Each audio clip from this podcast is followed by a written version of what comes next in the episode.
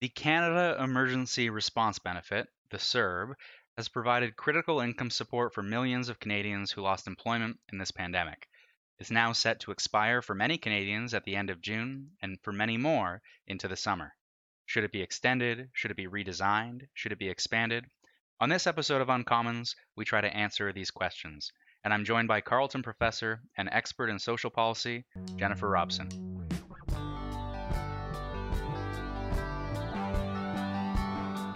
Now, you have written an article recently for CD Howe setting out the next steps the government should take, and you cover off a range of different concerns, but the one I'm most interested in is how we deal with the Canada Emergency Response Benefit in the months ahead. I'm curious if you were in charge, if you were making the decisions, whether you were Carla or Bill, what do you think is the best way forward with the CERB? I'm going to try and do this like within the world of the possible as opposed to the world of magic wands. That would be appreciated. Yeah, I, I like feasible policy. Um, so the impression that I have always had since the beginning of CERB was that the government announced it intending very much for it to be a temporary measure and that people who normally qualify for employment insurance benefits, both regular as well as sickness benefits, would automatically be transferred over to those. Because, I mean, first of all, that's kind of about half the story of how people have been applying for CERB. I am not 100% sure that the intention isn't to pay for some portion of CERB using the EI funding account in the in the within the Consolidated Revenue Fund or sort of you know that carve out within the CRF. And I think that that's you know generally speaking defensible policy, but I think there are two concerns with that. First is that the the very same administrative problems that we had with EI that led to the need to create CERB, right, just to cope with that level of demand and whatnot, those haven't suddenly disappeared in the last two, three months.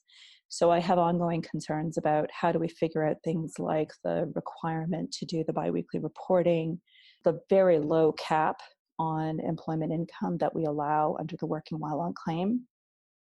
All of those things, I think, remain concerns. So if we can simplify working while on claim, like make it far more generous, we have to figure out some way of being able to handle the volume of those biweekly claims so that people don't have big interruptions or lags in their benefits because that's a that's a that's a big problem right when people have already been out of work for a while there's that piece and then there's like the roughly 60% right in normal times roughly 60% of unemployed people don't actually have access to the employment insurance benefit system either because they weren't paying in at all or they don't have quite enough hours or you know some combination thereof it's a very, very rigid regime. I mean, we've had constituents pre pandemic that just missed the 700 hours in Toronto, and they have a very good explanation for why they missed it. In one case that stands out, a person had been sexually assaulted, just horrible circumstance, missed time from work to be a witness, and they were short by just under 20 hours, and there is no flexibility in the legislation. So now that's one case, but there are millions of Canadians on CERB right now who won't qualify for EI.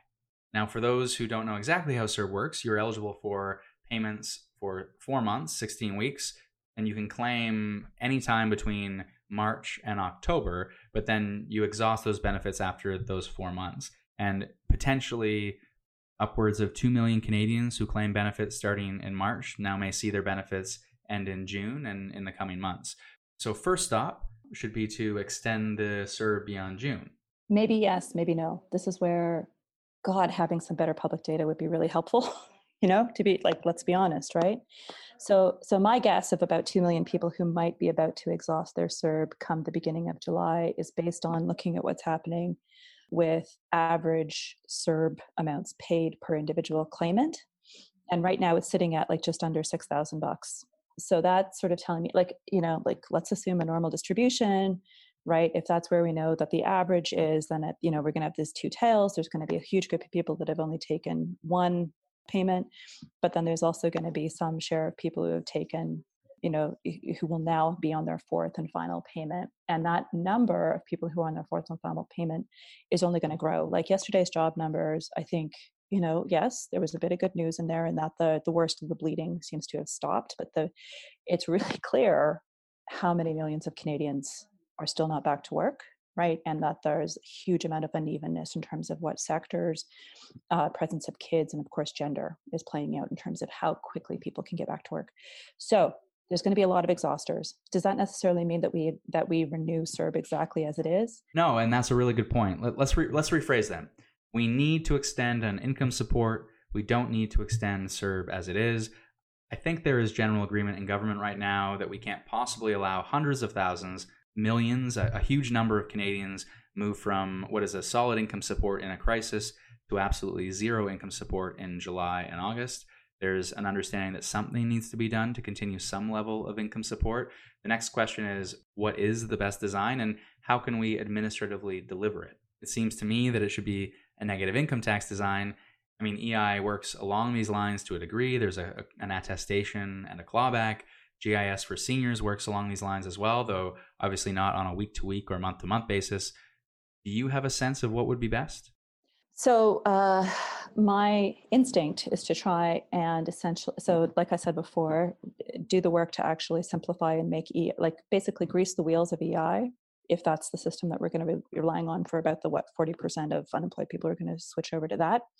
And that transition, by the way, uh, is going to be really important, needs to be communicated clearly to people and they need to understand behaviorally what it is that they need to do differently on EI versus CERB. But for the other 60%, I think that there's an equity issue. So uh, obviously giving them zero is not the right approach, right? Otherwise, they end up falling further into the provincial social assistance systems. Provinces can't possibly absorb that right now. They don't like they just they don't have the fiscal capacity or frankly the service delivery infrastructure to handle that. And it is a one-way street in so many cases. Like people do not easily come back from that that fall. So what do we do if we create something at CRA because clearly they've they've proven their their ability to do administration pretty quick.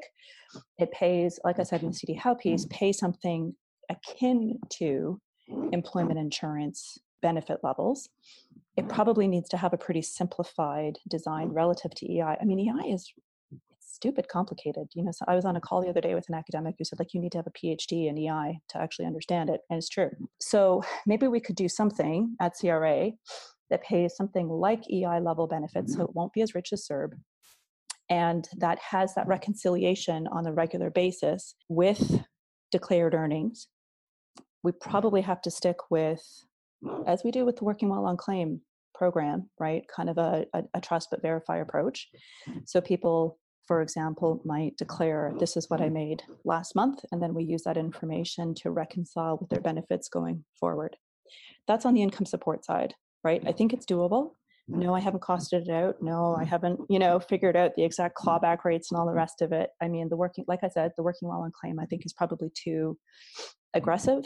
A working a, a clawback rate right now, like the amount, the cap on what you can earn per week, right, is just it's it's quite low for a lot of folks.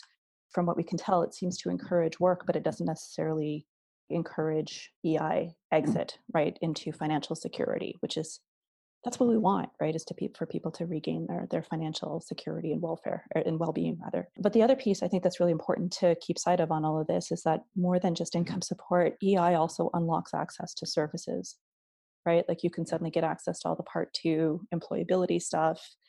You know for some people that's like they they want to pursue self-employment. There's always a push pull on that uh, skills training all that kind of stuff. And i realize like those services we have known for a long time are imperfect but they're important, right? And so we've also got to figure out for the people that are not going to be eligible for EI, how do we also make sure that they are going to be eligible for those kinds of, of supports and services that will help them find new employment or find new ways of uh, working?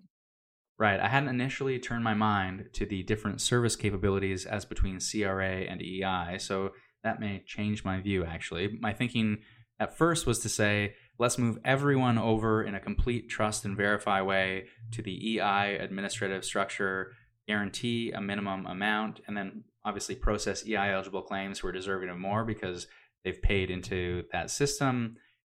And at least then we'd have everyone in a system with a an attestation and clawback feature. Maybe we need to tweak the clawback, maybe the rate needs to be adjusted but we then don't need to completely design a new system, as it were. I was told it takes 86 minutes to process every EI application, so there's a challenge to moving everyone over to EI. if we process them normally, but it shouldn't really take any time at all if we take the trust but verify approach.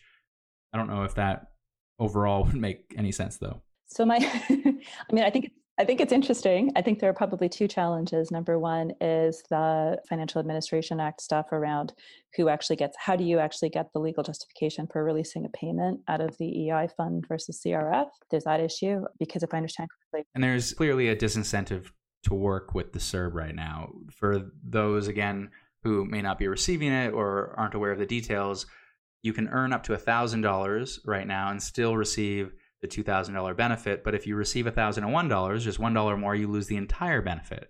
So there's clearly a strong disincentive to earn over $1,000. I've heard from a physiotherapist clinic as an example that's having a hard time finding contractors to work beyond that amount. One example among many across the country. And in March and April, it made sense to encourage people to stay home. You use the right language, I think, in your article of an induced coma. You now say, though, and again, I think rightly, that it's rehab. And for me, I mean, a negative income tax model has to be the right kind of approach where we are gradually climbing back income and no longer creating that disincentive to work. Yes, I think you're right. We have moved some ways now into the system of not trying to actually discourage people from going to work and increasing their work. We're, you know, we've turned that corner, right? We're, we are now in a world where we're trying to increase the amount of safe work that people can do. And I emphasize the word safe there because I think that's really important. So the EI infrastructure piece, like do we just put everybody in the system and use the infrastructure, whether they're EI eligible or not? My understanding is that part of the reason that CERB was actually divided into the two halves over at Service Canada versus CRA was because of a recognition that no one system on its own would actually be able to handle volume right? So sort of a like we we need a distributed network approach here, so we actually need to handle some of the volume over at the CRA side. So I think in a world where we're still looking at what are we up to now about 8.4 million CERB claimants, right? Some number of whom will not have transferred into full paid employment or onto the wage subsidy, subsidized employment. That's still a lot of claims. You know, the, the EI system in a good year is used to handling about 1.8 million claims in a year. I don't know that that baby is built for this kind of volume. So I would be more inclined to be thinking about CERB, even run by CRA, does have that attestation component to it. What it mm-hmm. doesn't have is the with the month to month adjustment of the benefit level relative to declared income. But I think that that actually isn't impossible to build in. I really do.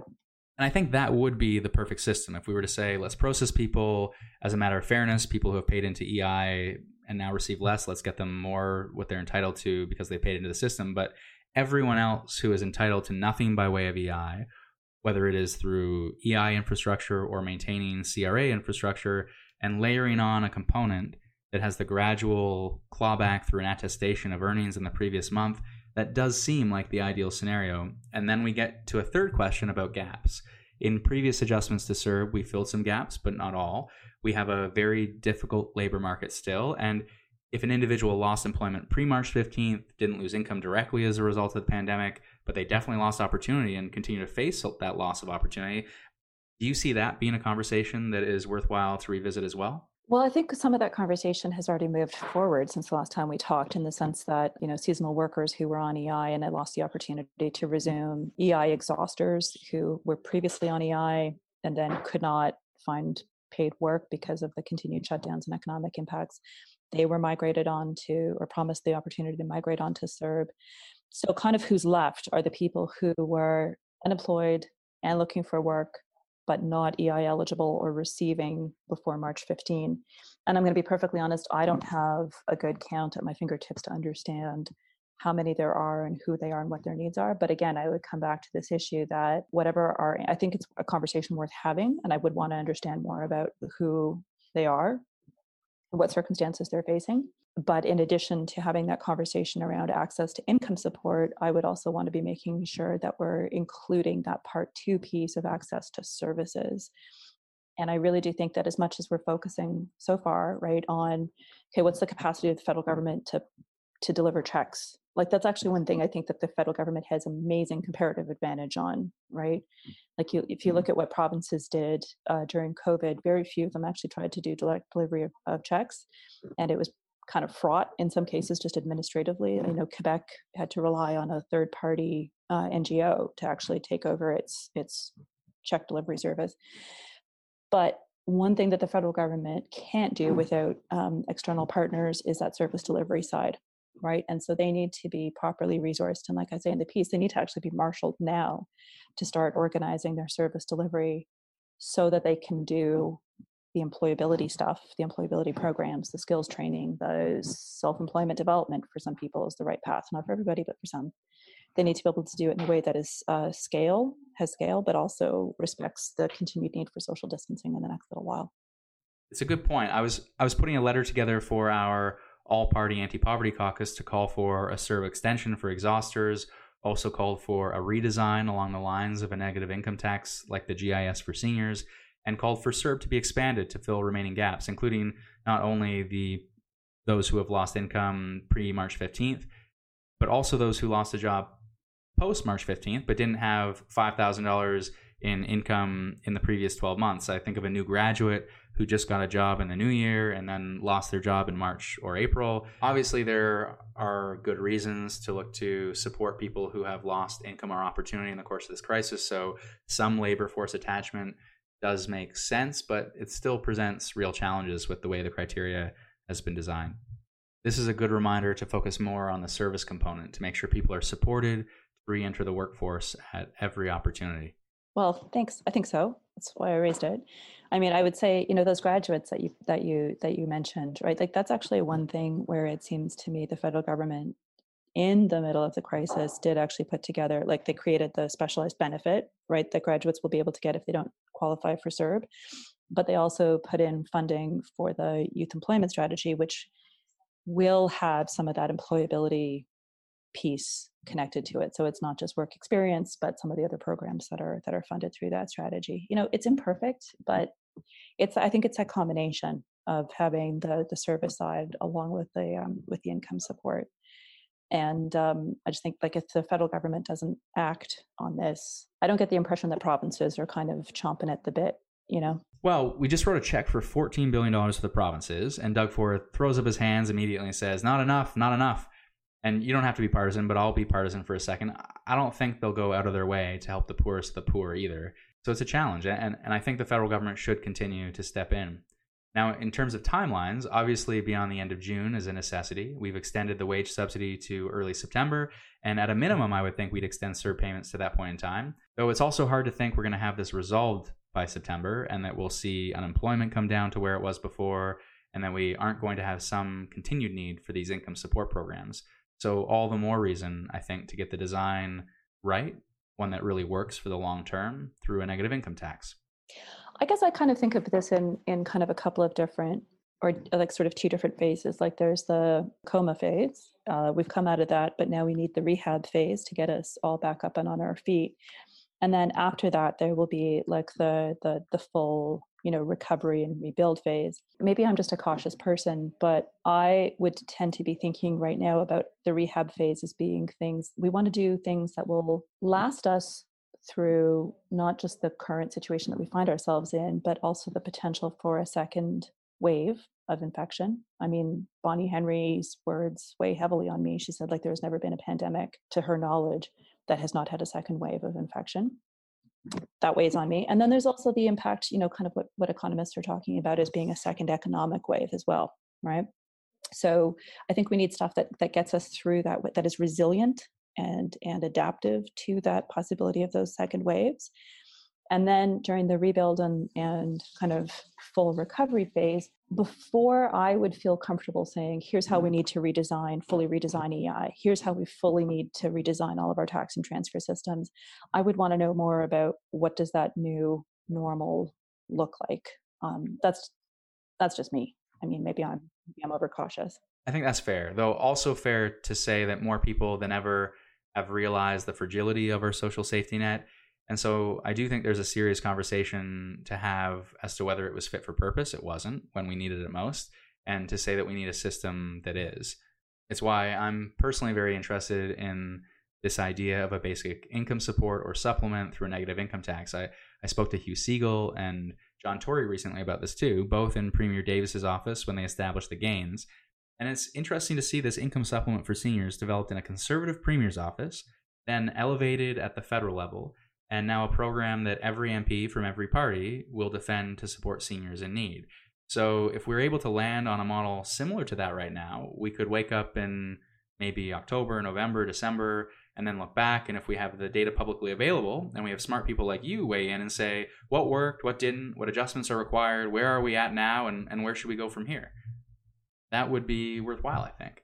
So, the only caveat I would add to that is that sometimes conservative voices here are very much in favor of, you know, either whether it's a negative income tax or other forms of basic income also see it as a way to um, essentially consolidate a whole bunch of government programs, simplify and essentially reduce the footprint of government, right? Which often is kind of code for withdrawal of services. So I would just always put the caveat there that actually multiple touch points are important for getting people into the system, right? And that comes with inherent complexity, and that sucks. It's a bad trade off but if you don't have multiple touch points to get to people if there's only one way of getting in right mm-hmm. that that's a really high risk role and then right i completely agree we can't think of checks as replacing services yes but we should think yes, of smart exactly. checks as replacing inefficient checks yes or no checks right and when we look at provincial assistance as a result and the welfare checks that it does deliver i do think there's a reason to ask how can we design a better system that encourages work and doesn't create such a welfare wall and let's replace that system of checks with one that will, one, better eliminate poverty, and two, always ensure there is a strong incentive to work. But if it's code for slashing the very services that are also necessary at the same time to reskill, encourage people to enter back into the workforce, the childcare that people need that you've emphasized as well. I mean, the Canada Child Benefit can't be an excuse not to invest in childcare. It's a complementary system.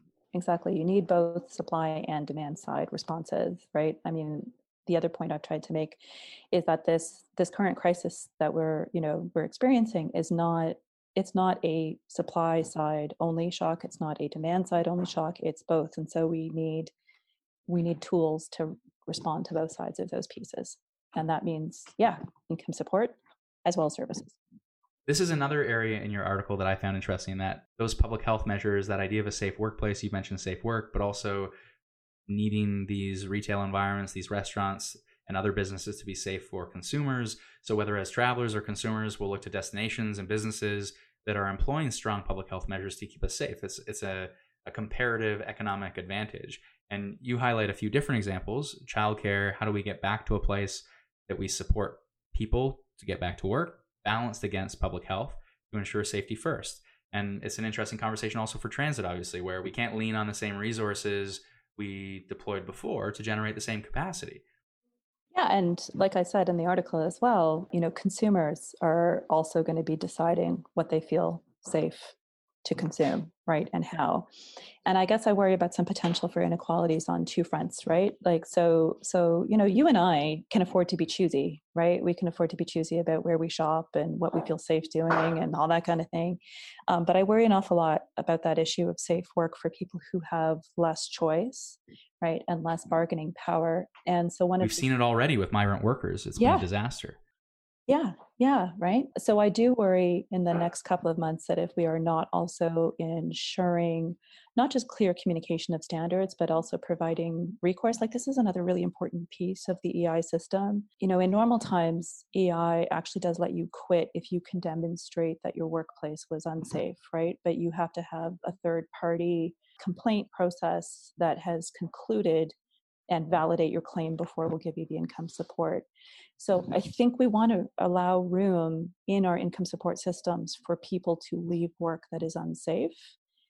But if we're going to be expecting them to be able to have recourse to official sources to verify and validate that unsafety, then we need to be putting resources into those systems so that inspectors are out and able to keep up with demand and complaints and all that sort of stuff, right? So that's kind of another part of the complementarity between the income support side and also the, you know, key need for for services in order to in order to get back to where we need to be during the rehab phase. And yeah, you know, childcare.